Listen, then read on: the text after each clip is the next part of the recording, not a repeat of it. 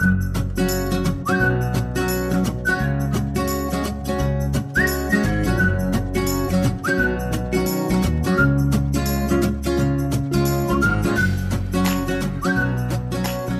are listening to The Perks of Being a Book Lover, a show featuring two completely opposite longtime friends. I'm Carrie, who brings the practical buzzkill vibe to this partnership. And I'm Amy, the upbeat, social, and gullible one. Each week, we have book nerd conversations with each other and sometimes a special guest. We not only talk about what we're reading, but also book adjacent topics such as Stuff we've had to Google while reading, new titles on our TBR lists, books we've DNF'd and why, film adaptations that we've seen. and bookish news. At the end of our shows, you'll have new books to put on your nightstand and a laugh or two along the way. We're recording this on a Sunday in January, and I've decided that you always have a cup of tea, and I have a cup of coffee while we're doing this. And more more evidence of that we're different. right. Although we wouldn't be different if my body hadn't just decided I know that it it's couldn't that you coffee. dislike coffee. No, no, I do like that coffee. The coffee doesn't like you. Right. For Christmas, an inordinate number of people in my husband's office gave him some sort of tea related items, and he's not really even a big tea drinker. I've decided every time you come over, I'm going to give you a different kind of tea and see what you think about it. In fact, one of his coworkers gave him a box that was like the 12 teas of Christmas or something. And it was like a different type of tea. It's from the Louisville Tea Company. And it was a different tea for each day of the 12 days of Christmas. And so I've given you one of those. Can you taste what it is? She's sniffing I'm it right sniffing now. It, yeah. Uh, see, here's a problem. I'm not good at deciphering flavors, Okay. but I want to say maybe a caramelly. Well, it's blueberry muffin. Do you Oh. taste any blueberries in there? I should have brought the little sheet that said what was in it. It was like black tea and green tea and dried blueberries and Hmm. some sugar and maybe the caramelly is the sugar. Maybe. Was it is it a thumbs up or thumbs down? Yeah, it's a thumbs up. It's You good. like that one? Yeah, Okay. yeah, yeah. Yeah, but see, that, that's the only thing. You know, like maybe it's because of my allergies. I don't know. But you know how when you read wine bottles and it'll say hints of, or, you know, burnished oak and caramel and pear and like all these random things, you know, like nutgrass and whatever. And I'm like, I taste nothing. I, I mean, I taste that it's wine and it has alcohol in it, but I don't have the ability to decipher. But you know if you like it or you don't like it. Oh yeah, yeah. So this is good. Okay. Oh, a- although actually, when you told me it's blueberry, I'm like, I have very like s- sort of strict rules about blueberries. Really? Yeah. I did not know this about you. Well, I, I have weird, not not rules, but just you know what you know what you like and what you don't like. So I love fresh blueberries, and I love blueberry muffins, Mm-hmm. and that is it. I don't like blueberry pie. I don't like blueberry jam. It's either fresh blueberries. Now I will use frozen blueberries to make blueberry muffins. So what about like blueberries in a smoothie? Nope. I don't even really like smoothies. Oh. Okay. Yeah, think of another one. Um, No blueberry pie, no blueberries in a smoothie. Not like a blueberry crunch or crisp Nope. or Nope. uh, a cake. Nope. Not really. Although, although, didn't you get a, it was like a blueberry lemon Yes, cake? I did make a blueberry lemon cake once. That was from uh where was that? More Nordic Bakery. Oh, yeah, yeah, yeah, Didn't yeah, they make a fluke fluke cake or Oh, something yes, like that? yes, a fluke, a fluked, Okay. F L U K T, which I don't know what that means, but it was a delicious. It was really cake. good. Okay, so that was an exception. Normally, but if it's like blueberry lemon, it gets a little bit of a pass. But it in but cake, I can do that. But if it was a blueberry lemon pie, nope, not doing it. Hmm, okay. I have no idea. It's just okay, but you couldn't tell this was blueberry, but now that I tell you, you're like, I'm like, mm, mm, yeah, okay. all right. Well, yeah. I mean, I'm still I'm almost done with it. So it wasn't that bad. no, it's good. Okay, It's good. I like it. cool. But this doesn't have sugar in it. I don't Mhm. put sugar in my tea. If it had sugar in it, I would not be able to drink it. It would be too sweet. Too sweet. Okay. Well, I don't know if I've told you this, but I am back to doing puzzles. I did puzzles back during COVID, during the pandemic, and I did several and I enjoyed it. But then I was like, mm, okay, I'm over the puzzle thing. I just have had a desire to do a puzzle again. So my husband and I did one recently that was of Ireland, and we'd been to Ireland recently, so that one was fun. I've even ordered a puzzle board so that I can keep it tidy because one of my sons has all kinds of things set up with this game that he's playing on one side of the dining room table and I need the other side and he and I are jockeying for space mm. like who's over the halfway point so I've ordered a puzzle table. When you say a puzzle board, th- Yeah. does it sit on top of the dining room table? Yeah. And does it have like handles dra- that you can lift it up? Mm, How does I don't know, work? but it has little drawers where you can separate your pieces okay. and you can easily move it like off the table, okay. right? When you're not doing it, like if you needed to use your table. Okay. Okay. But this book, this puzzle of Ireland, we were doing it, and I noticed that there were a couple pieces missing. And then I looked over, and my golden retriever Peaches was chewing up a couple pieces, and that's not really like her. She's kind of a, getting to be a older lady now. She's like eight, you know. But she's very mouthy. She is very mouthy, but she doesn't normally chew things up. Like she likes to carry shoes in her mouth or mm. different objects in her mouth, but she but she's a soft mouth. Like she's not She's not a chewer. Mm, she's mm, just a Yeah. likes to have something in her. I mean, she does like to chew things, but like chew toys. Like she's Okay. not she doesn't really chew up shoes or anything, but she was chewing up these darn puzzle pieces. And I'm chalking it up to the fact that the vet told me that I needed to put her on a little bit of a diet. and I put her on diet food. So now she's decided that even the puzzle pieces. Mm-hmm. she needed more fiber in her Yeah, diet. I know. Even the puzzle pieces tasted better than the diet food I put, put her on. It's like she's like, okay, if it's between air and eating a puzzle, I'll eat a puzzle. Yeah. Poor baby. Oh, It's because I have three dogs and it's really hard to separate them out and say, no, you can't. And if I put her in a room by herself with the food, she won't eat the food until I open the door back up. So, anybody who has three dogs who has this issue, how do you feed them separately different foods and get them to eat? Because, of course, they're like children and they want what the other dog has, mm-hmm. no matter whether it's better. Because, of course, the other dogs want to eat her diet food because, it's not their food. yeah, Yeah. I'm having some issues with that. Now, on to bookish things. I've been having an existential bookish crisis, maybe. Yeah, you have. You've been thinking about this a lot. I have. Uh-huh. I have. Okay. So We've had several conversations where you have talked a long time about this subject. And so we're going to just do it on the show and we're going to get it all out in the open and yeah. you're going to be over it. I, well, no, I doubt that. But what do reviews even mean? I really struggle with reviews. And and here's why. So I've been thinking about 3-star reviews. So I, I don't give a whole lot of five star reviews because I feel like five star reviews are for a book that blows my mind, you know. And then a four star is like, it didn't blow my mind, but it was really, really good. Okay, so here's the problem I have. Like I and one and two stars, like a one star, I'm probably not even going to give because if it's a one star, I'm probably going to DNF it. And we talked about this. And a two star is like, man, I got really close to DNFing this, but somehow I stuck it out. Okay, my main problem is with a three star review because I don't know what to do with a three star review. Because there are a lot of books that I give three star reviews to, but that doesn't mean that they suck. But when I see other people's three star reviews in my head, I'm like, uh, should I read this? It's a three. So that's what I've been having issues with is the three star reviews and what the heck. What do re- reviews even mean? what do they even, Even mean? mean?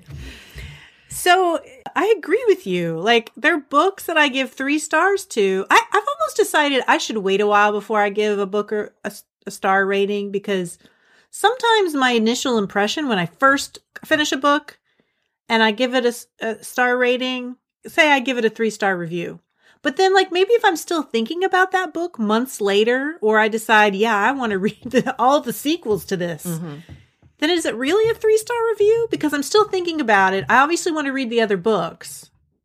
I don't know. I'll give you an example. There's a YA series that I really like. It's a mystery series called Truly Devious. I really like it enough to give it three stars. Oh, yeah. Uh, by Maureen Johnson. And I read the first one and I liked it, but it ended on a cliffhanger, which kind of made me mad because I I generally don't read series, so I'm not used to the cliffhanger. And I by cliffhanger, I don't even mean that you know, there's some books that kind of end and you have to decide for yourself. It's ambiguous, right? Like you Mhm, have to kind of mhm. decide for yourself maybe what happened. I'm not even talking about that. I'm talking like literally it's a and then read the next book to find out what happens.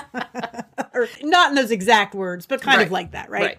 And so I think I was ticked off. And so I gave a three star.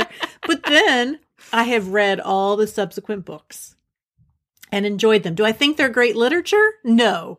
But they are totally like a guilt. I shouldn't say guilty pleasure because reading a book is not. You don't need to feel guilty about that. But they're totally something that I just love to to read them. They're fun. They're fast paced. She has a new one out, the newest one in the series called Nine Liars. I'm on the uh, library holds list for it. So obviously you're hooked. yes. So, okay. All right. Here's my three star conundrum. One of them. Okay. Okay. So, I, as a general rule, am not a YA. I'm very specific about the YA books that I like and that I would give four stars to, Just like blueberries. just like blueberries. Okay. So, here are some examples of books that are considered like if you look up a YA list, which even some of the books I looked up YA lists, you know, and I'm like, I don't even consider that a YA book. So here are some books that have get gotten four or five stars for me that are considered YA. The Book Thief by Markus Zusak. His Dark Materials trilogy by Philip Pullman. Uh, Speak by Laurie Halse Anderson. Ender's Game by Orson Scott Card. Mhm. Those are all four or five star reads for me. Okay. But most other YA books for me are going to get three stars. So, for example, if the YA book features a female protagonist who is so darn sure she knows what's up, automatic three stars for me. Like, that is just, it just drives me crazy. But I suspect that you might have been that girl when you were a teenager. Oh, yeah, I know I was. I know I was. And it drives me crazy. And so most poetry books are going to be three stars for me. so if somebody who doesn't know you well Yes. looks at your Goodreads rating and sees that you gave a YA book or a poetry book three stars, they should not take anything from that. No.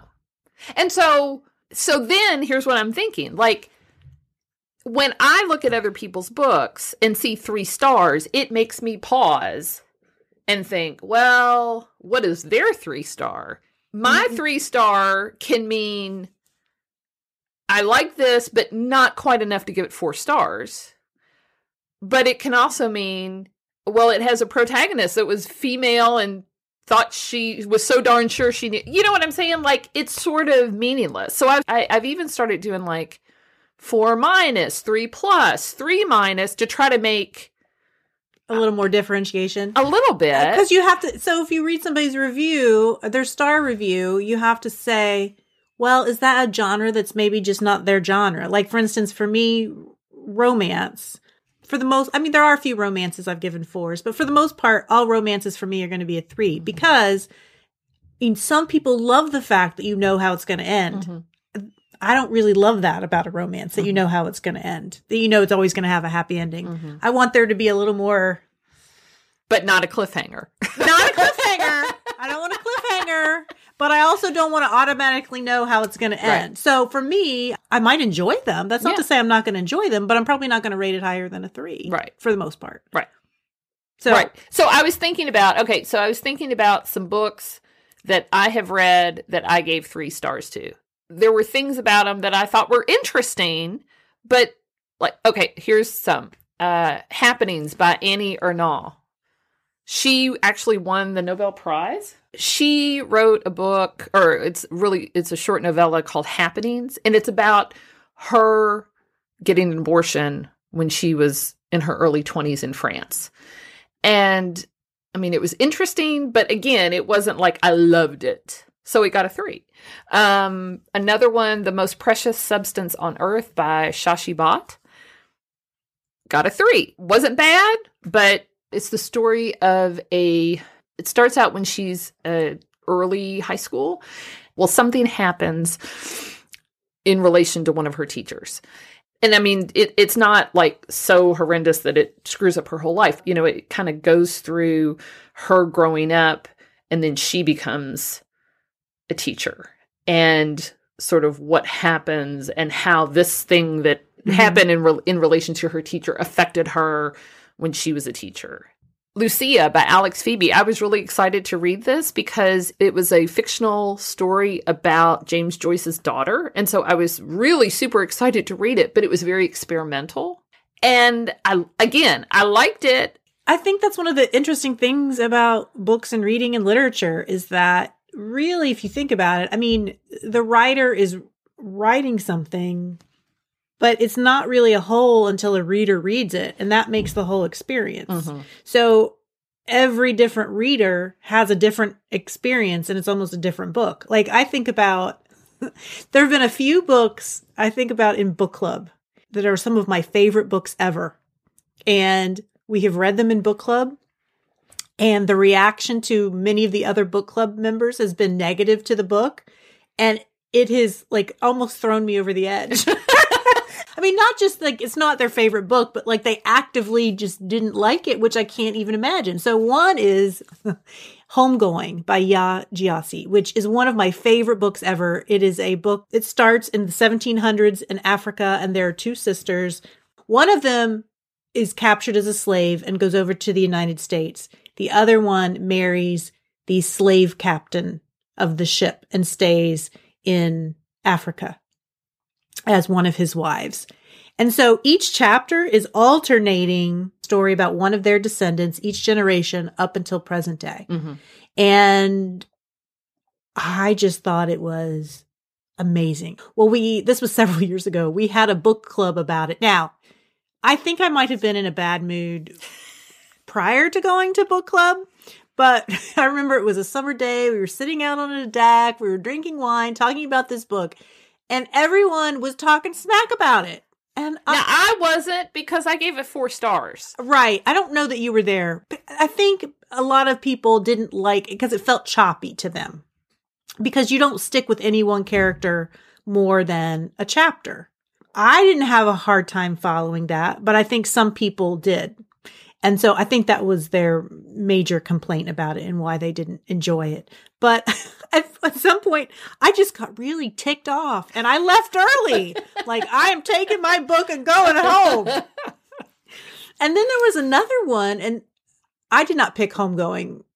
That was not my selection for book club. But there was one time I did pick one that, uh, one of my selections, it's called American Ghost by Hannah Nordhaus. And this is nonfiction, but it's sort of her uh, researching her ancestors who had come over from Germany. They were Jewish immigrants. They came all the way to Santa Fe to set up a um, a dry goods business, but they got very wealthy and they they built this house, which is now a very famous hotel in Santa Fe, but it's supposed to be haunted. So the whole premise is it's supposed to be like her great grandmother haunting this house, but she goes back and does research about her family to figure out why would her great grandmother be haunting this house. I love this book too because it mixes several things that I like. I like sort of ghosty type of things. It's also creative nonfiction. It's memoir. It's history. I loved all all of it. But I think some people in our book club were expecting that it was going to be like a real ghost story, and you were going to find out at the end like why she was haunting this house, which isn't exactly the way that it worked.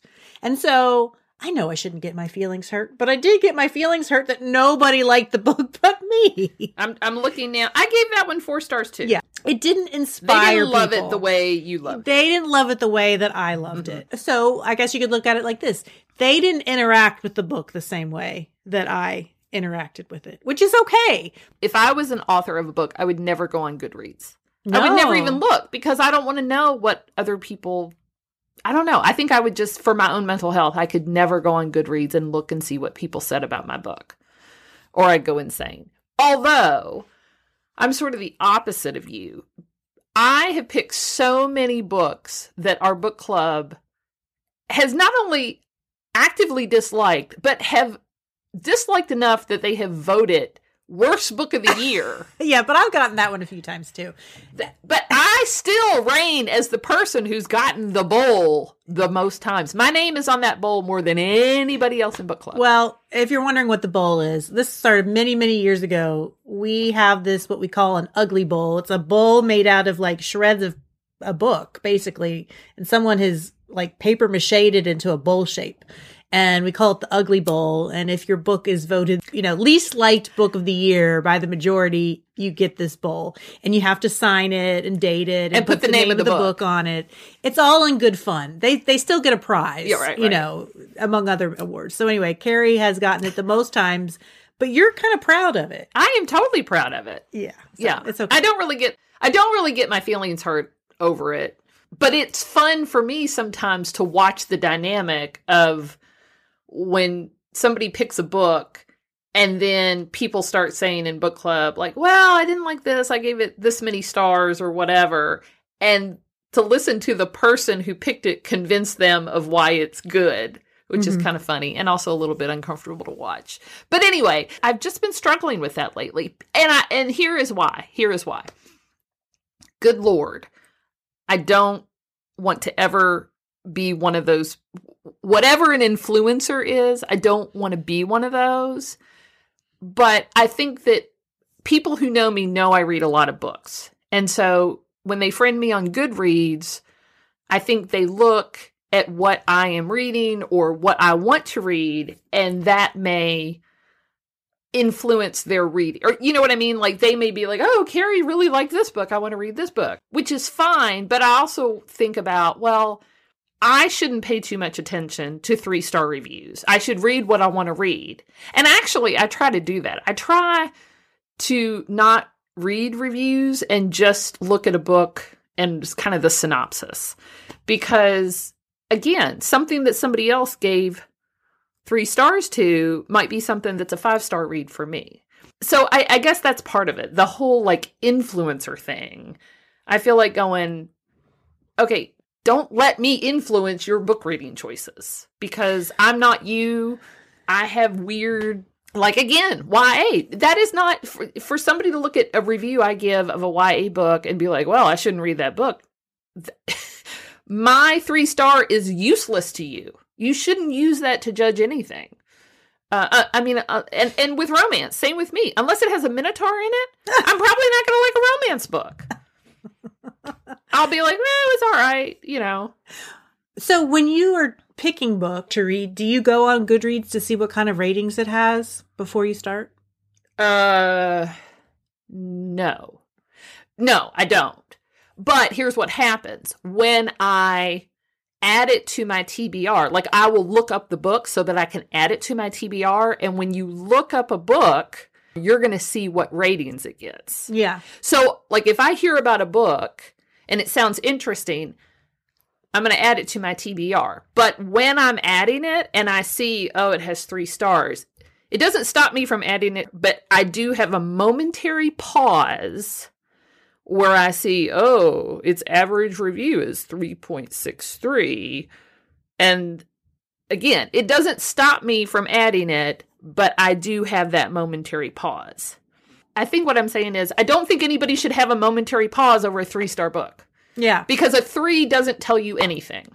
Well, I'll tell you a, a recent story from my reading life. So I am currently listening to an audiobook. It's a mystery by Laura Lippman called Lady in the Lake. And it's a book that our favorite bookseller, Sam Miller, hmm, I think it came out several summers ago, but she mentioned it in her summer reading episode because Laura Lippman is one of her favorite writers. And so I'm listening to it on audio and I'm enjoying it and I and I go to add it to my TBR because sometimes with audiobooks I won't add them for a while because I'm never quite sure if I'm going to continue them. I have to see whether the audiobook narrator vibes with me. So I was adding it. I was al- already fairly well into it, probably like 20, 25%.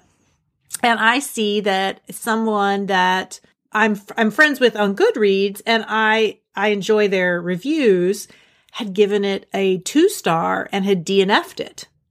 And I thought that's really weird. And so when I was reading her review of why she had DNF'd it, she said there were just too many characters and she couldn't keep track of them all. And I think that she read the physical book form and I'm listening to it. And so I wonder if that might be the difference. Uh, because the audiobook narrator of it is doing a good job of using different voices to differentiate between get the characters. So I'm not having any trouble with keeping track of all the characters because it's a book. Its focus is on one main character, maybe two main characters, and all the other voices are just kind of like periphery. They're coming in to sort of tell one little piece of the story. But had I read her review first, I might not have ever started that book.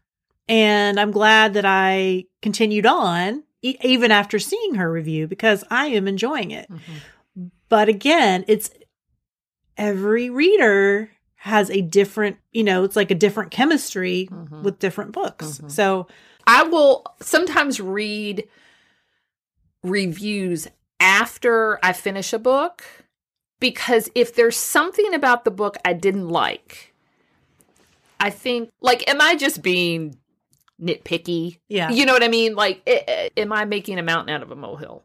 Because, you know, I have just mentioned like how particular I am about blueberries. And so I'm like, okay, is this a blueberry moment for me? And so sometimes I will read the book. And if I see that there are other people who say similar things, then it sort of makes me feel like, okay, this is something that other people are seeing and maybe having an issue with in the book. So it, it isn't necessarily I'm just being weird. So I, I sometimes I will use reviews in that way just to sort of validate like okay, I wasn't just imagining this or whatever. Mhm. But I, as a general rule, I tr- I try not to look at, at reviews before I read books. But again, it's not so much my behavior, but I think about like if other people, friends of mine, or you know, people that have started following me read my reviews, reviews are sort of worthless. I mean, you know what I mean? They're sort of worthless. And even my five star reviews, just because a book is a five star review and I think it's amazing, doesn't mean that everybody's going to think it's Obviously, amazing. with know? with the stories that I just told today Yeah. about my some of my favorite books Yeah. and people who I know well being Yeah. like, eh, Yeah. no, not for me. Yeah.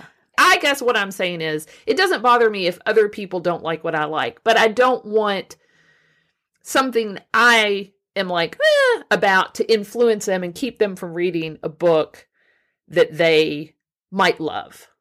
And so that's my con- that's my biggest concern is don't listen to me. Don't listen to me and really don't listen to other people and what they review books as because in a way it's kind of neither here nor there. Here's my analogy. You know, they say that perfume smells differently when you spray it on different people. Mhm. That's what I'm going to say. Is Yeah. that each book is going to be a little different for each person and this perfume that smells awful on me might smell good on you Yeah. and vice versa. Yeah. So, Good. all right. I feel better. okay, good. You've you've gotten it all out of your system now. I have. I think we need to take a little break. Yeah. We'll be back in a minute.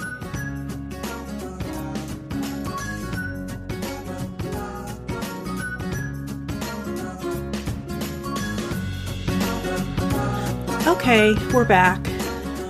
I, I have a question for you. What's that?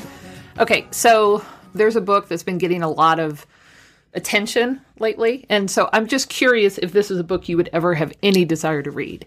So it's the the memoir Spare by Prince Harry. Yeah.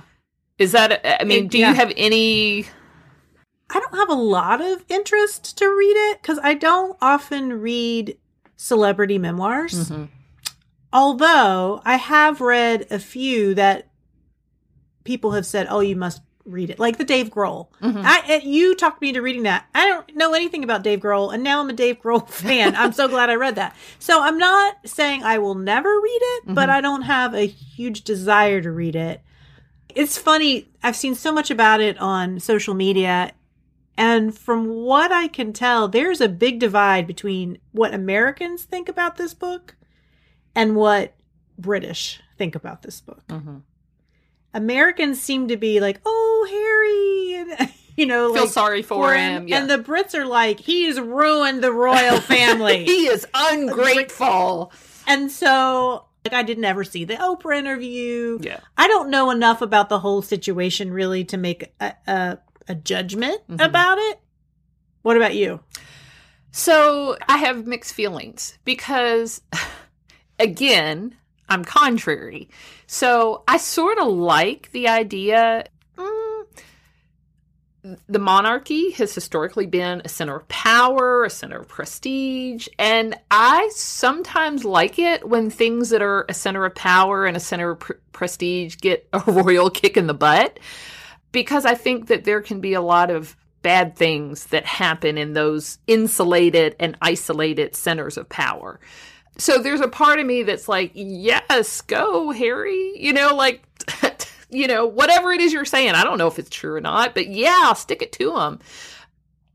But then there's another part of me that I sort of hate people who put their dirty laundry mm. out for the public to especially when they've been like we just want the press to leave us alone yeah I, it, it, that to me i'm like okay you, well you can't say we want the press to leave you alone and then do all these very public interviews and write a book and all this stuff right. so there's a little bit of um hypocrisy so in some ways there's like hypocrisy on both I, I think centers of power and prestige can be big time hypocrites, but I kind of feel like what Harry and, and Meghan are doing are, is a little bit hypocritical. So it's it's a book that I might consider reading. I wouldn't read it now because again, books that are getting a lot of airtime and people are talking about them. As a general rule, I don't want to touch them when they're popular like that.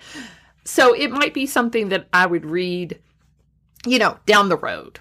I'm I'm not going to put myself on a wait list of 800 people or whatever to try to read it. There's definitely part of me that finds them as you say putting that dirty laundry out there. I find that kind of cringy. So I'm kind of turned off by that. But Erin Keane, who we interviewed last season, she has a newsletter and she's a cultural critic, but she had an interesting article in her newsletter uh, about the book. And I liked her take on it, which is that sort of what you were saying, centers of power, and that the monarchy might be a little bit of a, a, a rotten system. You know, it's kind of entrenched. It's been around so long, but like bad habits have formed mm-hmm. and things.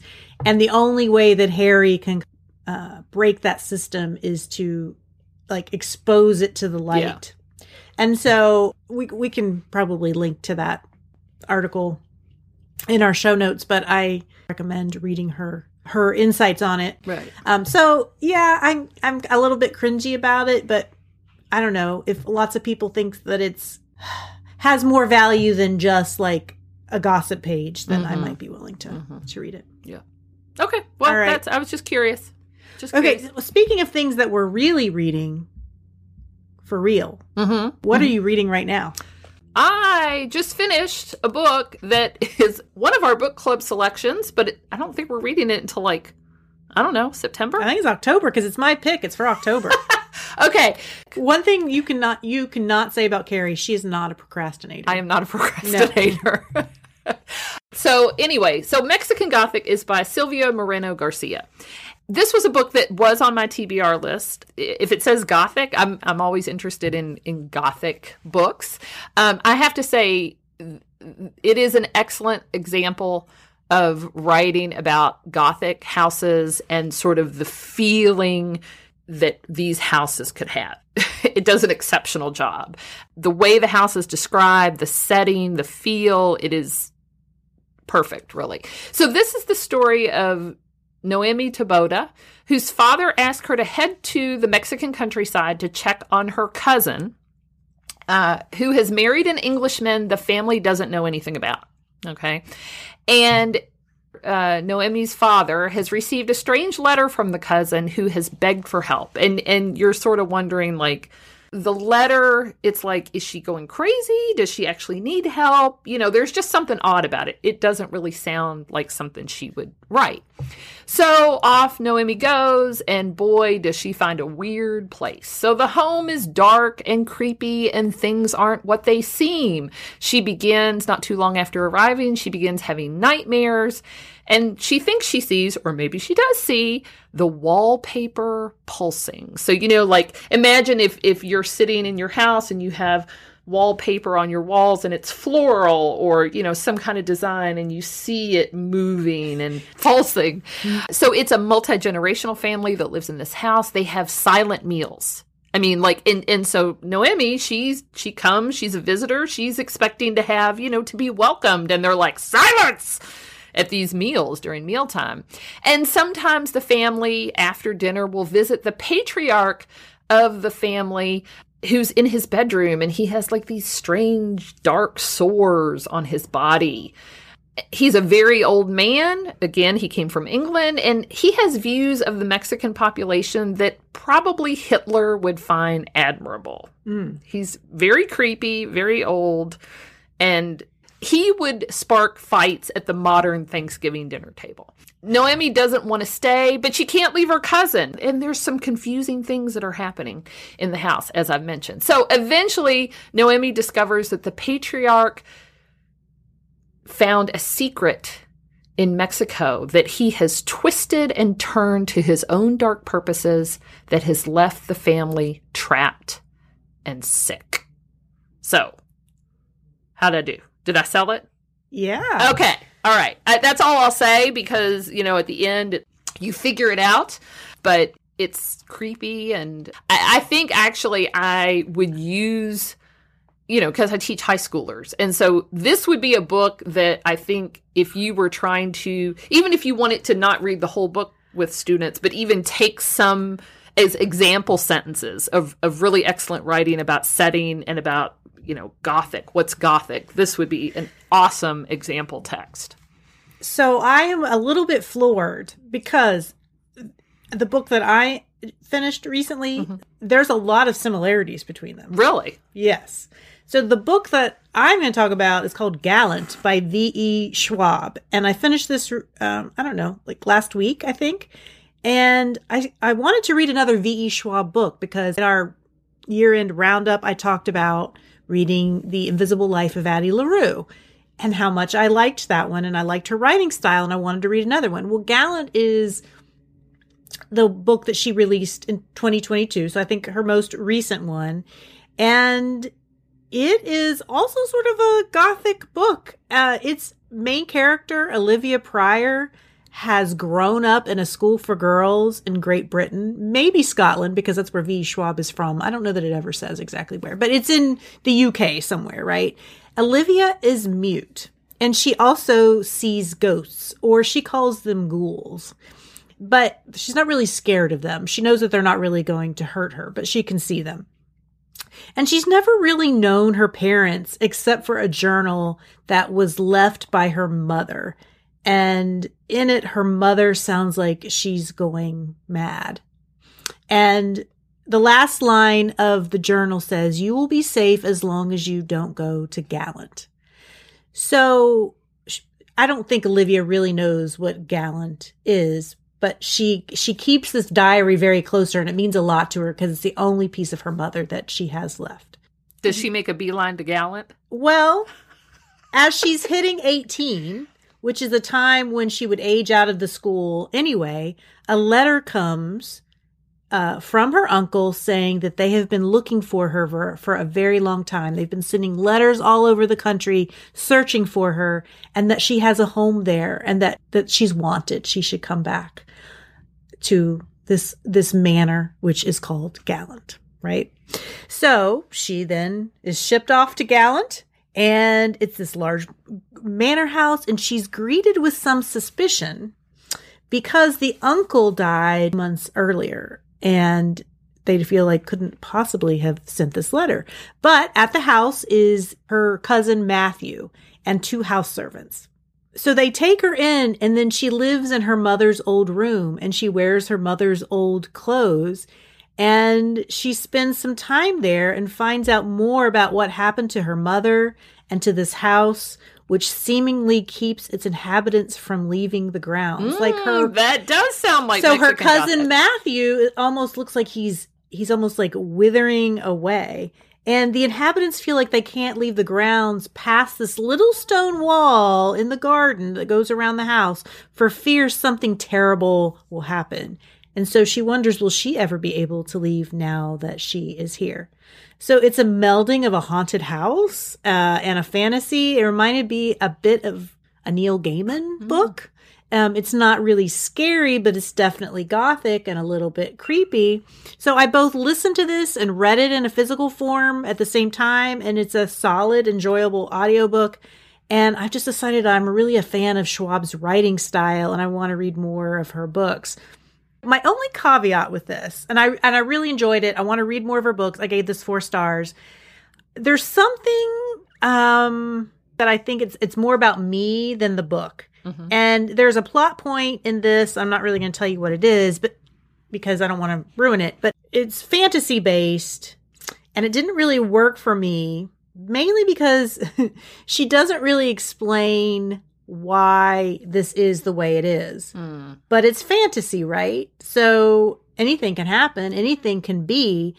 But I think because I'm not, I've been reading some more of it, but it's not like a go to genre for me usually. And I want there to be explanations for things, I guess. I'm like that toddler who's like, but why? but why? But there's not always like an answer for Right. everything, right? So it didn't ruin the book for me. It was just slightly irritating to me. But again, I think it's because I'm not a regular fantasy mm-hmm. reader. And again, don't let that put you off of the book because maybe for you that's not you're you're no that's not off-putting at all. Anyway, again, I did enjoy the book. It wasn't enough to ruin my enjoyment of it. It was just like it's like that little piece of sand in the oyster shell that's like but but why? Why why is it like this? Right? Well, you'll be happy to know when you read Mexican Gothic, you do get an answer. okay. And I can't tell you what the answer is, yeah. but it's in your wheelhouse. Okay. I will say that. Okay. That's all I'll say. Maybe what I should do is I should read Gallant around the time that you're reading Mexican I Gothic. think so. And then we can circle back. because I had no idea that there were so many similarities in the storylines. Mm-hmm. That's. Well, and, and in. Mexican Gothic, there's a cousin of Noemi that it lives in the house, and so that's that's really yeah weird servants. Yep. Got- yeah, yeah, wow. Okay, again, that was Gallant by V. E. Schwab. Very good. I've already added it to my list. Okay, let's take one last break, and when we come back, we're going to talk about some I don't know Other stuff. other stuff.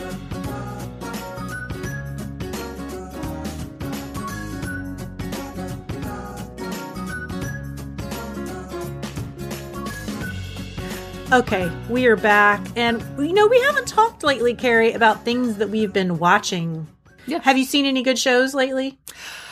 Uh, well, okay, Or so movies. yeah, yeah, yeah. Uh, Dean and I did start watching the new season of his Dark Materials. That series, I love that series. So I'm completely on board. You know, obviously there's some minor differences between the book and the movie, but Is James McAvoy, does he, has he made an appearance yet? I Oh, do yeah. like him. yeah, yeah, yeah. He's got his long, his, his hair's longer. It's pulled back in in in like a, a I don't know if it's a man bun or no, it's like the ponytail? top of it. That like the top of it is pulled back like in a ponytail. Yeah, he looks pretty rough and ready. So Ooh. Hmm. yeah, uh, he's he's in it. But the the the thing is, so the characters, the child characters, have grown up a lot. When you read the story, when the last book in the series, The Subtle Knife, when that is happening, I think they're still supposed to be pre-puberty, Oh, gosh. and There's no um, way these kids are yeah, still yeah, yeah, no, no, no. Like uh, the the character who plays Will is like really tall now, and Lyra has developed. But I mean, it, it is what it is. Yeah. You know, the story's still excellent. But in terms of like, if you were one of those people who's like, it has to match the book exactly, I'm like, well, in the book, it's like. Before Right after. puberty or right at the cusp of puberty and That's always the problem with series that involve children. Yeah. Like I think about, you know, I think about the Harry Potter Yeah. books or even like Stranger Things. Yeah. Like they grow up. That's just Yeah. what happens. But Yeah. anyway, that's good. And then last night we watched, speaking of Harry Potter, Oh, the Harry Potter series, uh, this has a connection. We watched The Pale Blue Eye. Uh, so I did I did not know really anything about that, but la la la! Don't tell me anything ab- about the story because it's I- a book. It's a book, and Yeah, I've yeah, yeah. I've checked it out of the library. I won't tell you okay. anything. I won't tell you anything. Okay. But what I will tell you is that number one, it was good. And number two, person who plays Edgar Allan Poe is the same character who plays Dudley Dursley in the Harry Potter movies. And he does a fantastic job as Edgar Allan Poe. He has, uh, well, it didn't hit me until like close to the end of the movie. I kept thinking all during the movie, I've seen him. Where have I seen him? Where have I seen him? And I knew I had seen him from, he was actually a character in his Dark Material. See, I'm coming full circle, right? His character played in an earlier uh, episode of his Dark Material. So I knew he had been in that, but I kept, what, where else have I seen him? Do you do this? Like, and I didn't have my phone near me, so I couldn't IMDb him. So it hit me at the end. I'm like, I know, I know where I've seen him. He was Dudley Dursley in Harry Potter. Yeah. But did you know that if you are watching something on Amazon Prime, they have a function where you can look to see what the person has been in. Whoever's on the screen at that Mhm. moment, it'll show you the actors and it, you can get information about. Oh, But really? it's only on Amazon Prime. Oh, but I do okay. like that. I do like that feature. Cool. Well, I highly recommend it, but it is a mystery. So I had been thinking I might want to read it, but now that I've seen the movie, I'm like, well, I sort of know Yeah. what happens. It's a it's a mystery by Louis Bayard Mhm. and it involves Edgar Allan Poe's time at West Point, Mhm. right? Mhm. So I saw previews for it and I decided I wanted to read the book before I saw the movie. It has Christian Bale and I do really like Christian Bale. Mhm. Man, though, I'm like, well, his face, Christian Bale's face in the movie, I'm like, is this makeup or is he getting like older? I mean, like in the movie, his just the wrinkles and stuff, which has to be makeup. Well, he's our age. He could have. I pro- maybe all the wrinkles aren't real, but I, if his beard was gray, it probably is. No, I was I was just more like the wrinkles, Oh, you know, I'm like, crow's feet. Like yeah, I'm like, holy moly, dude, moisturize. oh, but again, you know, this the time period. You know, Yeah. I'm like, maybe this is a function of sort of the time period. Yeah. So it had Toby Jones in it, who Mhm. was in The Detectorist. yeah, that we've talked about. And it also had the character who played Peter Pettigrew, Timothy Spall, in, in Harry Potter, who turned into like a the rat. the rat. Mhm. Oh, Yeah, okay. he's in it too. Yeah. So, but he looks totally different because he lost a lot of weight. It was a, you know, like a cast that had lots of different, uh, interesting characters who who've also been in Harry Potter or other Cool. British shows that we've talked about. Cool. So, what about you? Well, we watched a, a series over the holidays that I had heard about, um, sort of a thriller, but it's based on a true story called The Watcher uh, on Netflix. And Like a true story that happened, or a true story that was in a book? no, form? no, a true story. Okay. From a couple that lived in Connecticut, I think. You know, they fictionalized it somewhat, and it takes place in Jersey, New Jersey, in the series. It is about this couple, and they live in New York City and they want to get out of the city and they see this house in suburban New Jersey and they fall in love with it. So they buy it. They move in and they start getting some strange letters like, you know, welcome to 1360 North Boulevard. I can't remember the exact address, but the letters are anonymous and they're kind of creepy. But then they also get this vibe that all of their neighbors are kind of watching them. And really, all of their neighbors are completely wacko. Like, this is like a wacko upper middle class neighborhood. Like, they're upset that they're doing wait, wait, wait. remodeling on the house. I mean, this sounds like a lot of homeowners it, it does a little bit. It does a little bit. Like if you've ever read any of those next door Oh my things. gosh. Um, and but they I don't like the plant color that you have on your front porch. like, go get some hobbies, people. I I really like it. It had Bobby Cannavale. Yeah. One of the neighbors is uh, Mia Farrow. It had some actors in it that you know you would have heard of.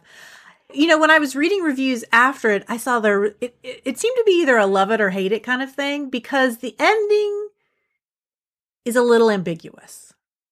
And so if you're a person who likes everything tied up neatly in a bow,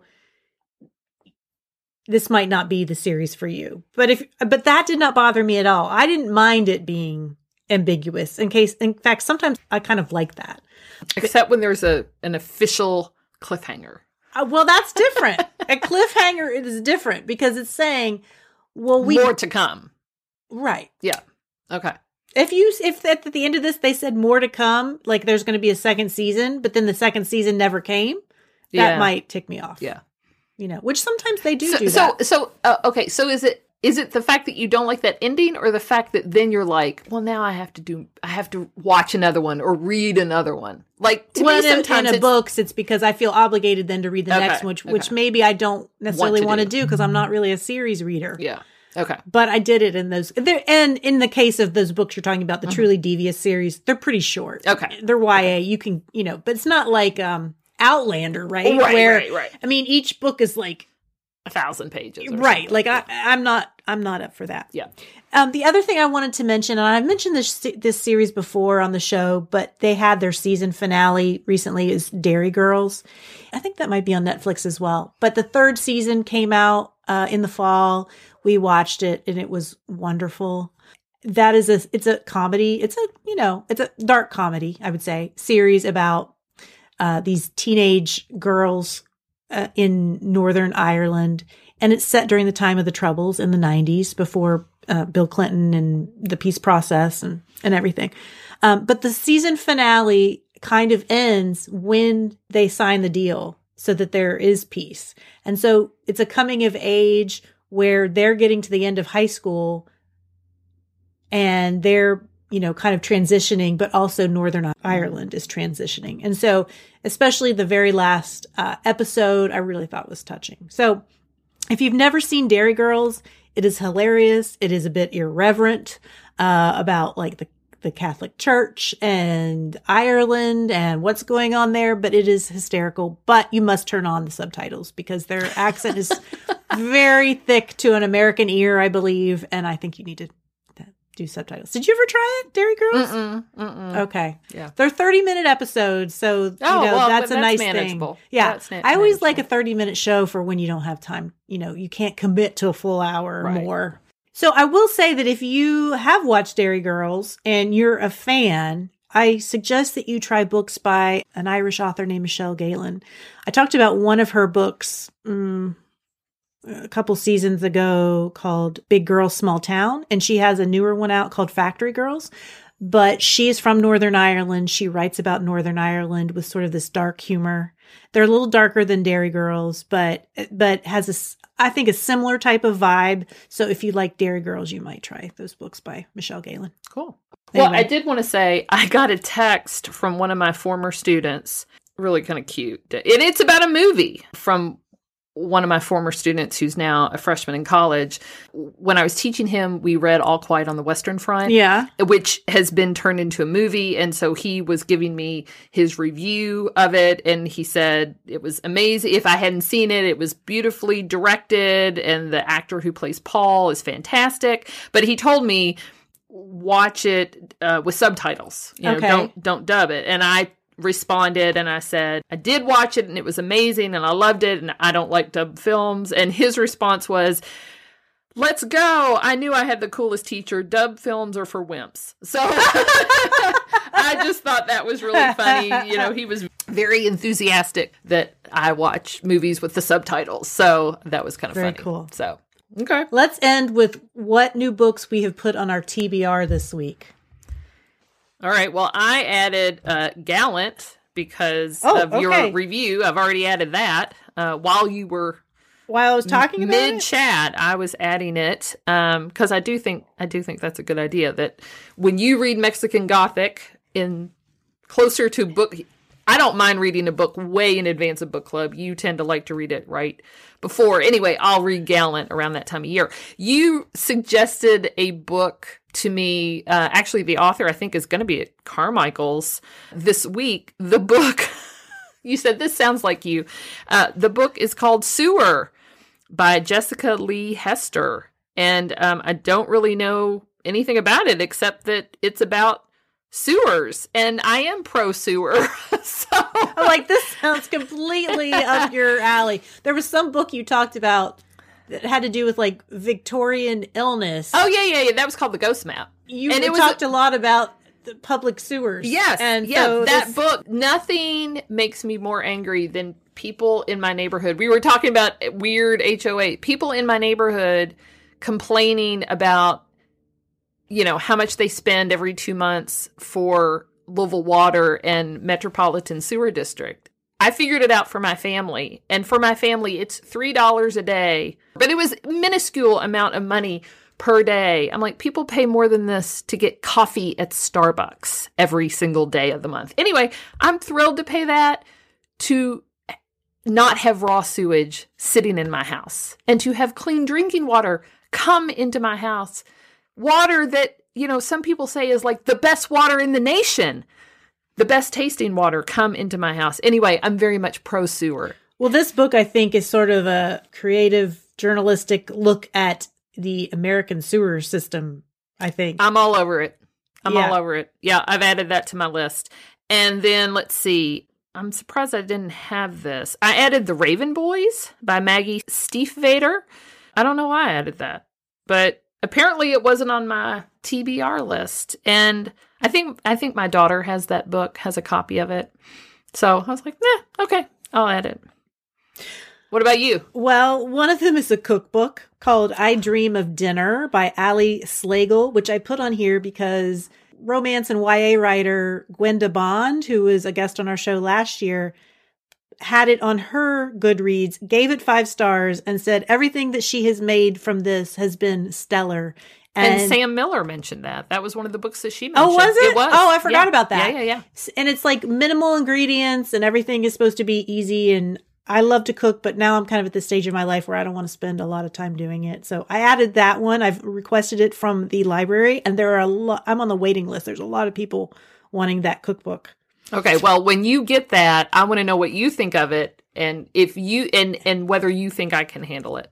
If it's even too much for me. Okay, because one time you did have me go to the bookstore with you to try to help you find a cookbook of things that you could cook, and I think you walked away with nothing. I did. Okay. I'm very picky about cookbooks. And then another one that I added is one of those books that's like a Bookstagram made me do it or Mm. social media made me do it. It's a book called Legends and Lattes by Travis Baldree. I mean, I've seen it all over Instagram and all kinds of other things. And authors that I like and admire, like V.E. Schwab, have rated it five stars. But it's it's like it's fantasy, which is not usually my cup of tea, but it's about an orc who wants to start the first ever coffee shop in the little city where they're living. I don't know. Don't ask That me. actually sounds like something that I would enjoy more than you. It does, but I added it because I was kind of like I like the coffee shop part, and I thought, well, I don't know. I mean, I'm trying to dip my toe more into fantasy. Let's see how it goes. I don't know. So anyway, those are the last two things that I added to my TBR. okay. Very good. Well, Carrie, this has been another thrilling Sunday morning with you. if you want to see all the books and movies and different things that we talked about today, you can go to our website. You can get show notes there. It's www.perksofbeingabooklover.com. We're also on Instagram at Perks of Being a Book Lover Pod and on Facebook at Perks of Being a Book Lover. If you like what we're doing on this show, tell a friend. Word of mouth is one of the best ways to help people find us or leave us a review. Only positive reviews on your favorite podcast platform, whatever that may be. And finally, a huge thank you to Forward Radio 106.5 FM, a grassroots community radio station in Louisville, Kentucky. You can find our show there, live or in archives, at forwardradio.org.